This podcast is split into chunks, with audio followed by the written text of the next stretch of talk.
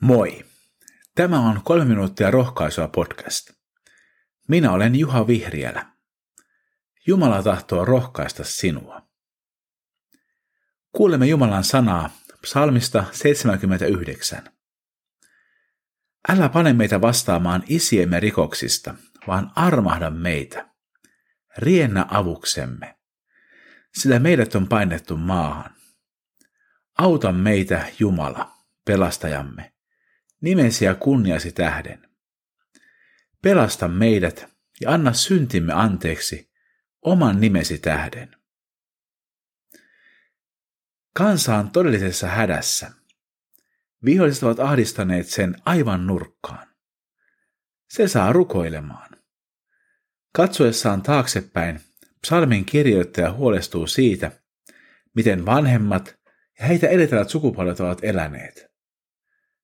Hän pyytää, ettei kansa joutuisi vastaamaan isien rikoksista. Onhan meilläkin monesti ajatus, että huonot tavat ja tottumukset periytyvät. Tukalassa tilanteessa kirjoittaja huutaa Jumalaa avuksi. Syyllisyys voi saada meidät kieltämään tosiasiat.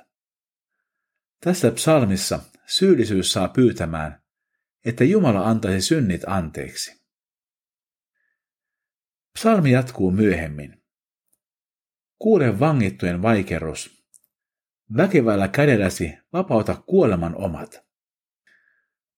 Viholliset olivat vanginneet ihmisiä heikoin perustein. Tässäkin hädässä käännytään Jumalan puoleen. Se muistuttaa meitäkin siitä, ettei ole sellaista asiaa, johon ei saisi pyytää Jumalalta apua. Ylivoimaisten vaikeuksien keskellä Toivo elää edelleen. Psalmi päättyy sanoihin, me, sinun kansasi, sinun laitumesi lampaat, kiitämme sinua ikuisesti. Toistamme ylistystäsi polvesta polveen. Ahdistuksen keskellä sydämestä kuitenkin kumpuaa luottamus ja kiitollisuus. Vaikka ollaan vaikeassa tilanteessa, kyse on kuitenkin kansasta, josta Jumala huolehtii. Jos olemme panneet toivomme Kristukseen, mekin olemme Jumalan kansaa. Tiedämme, että vaikeista vaiheista huolimatta loppu tulee olemaan hyvä. Rukoillaan. Herra, sinä näet, mistä olemme tulleet tähän päivään.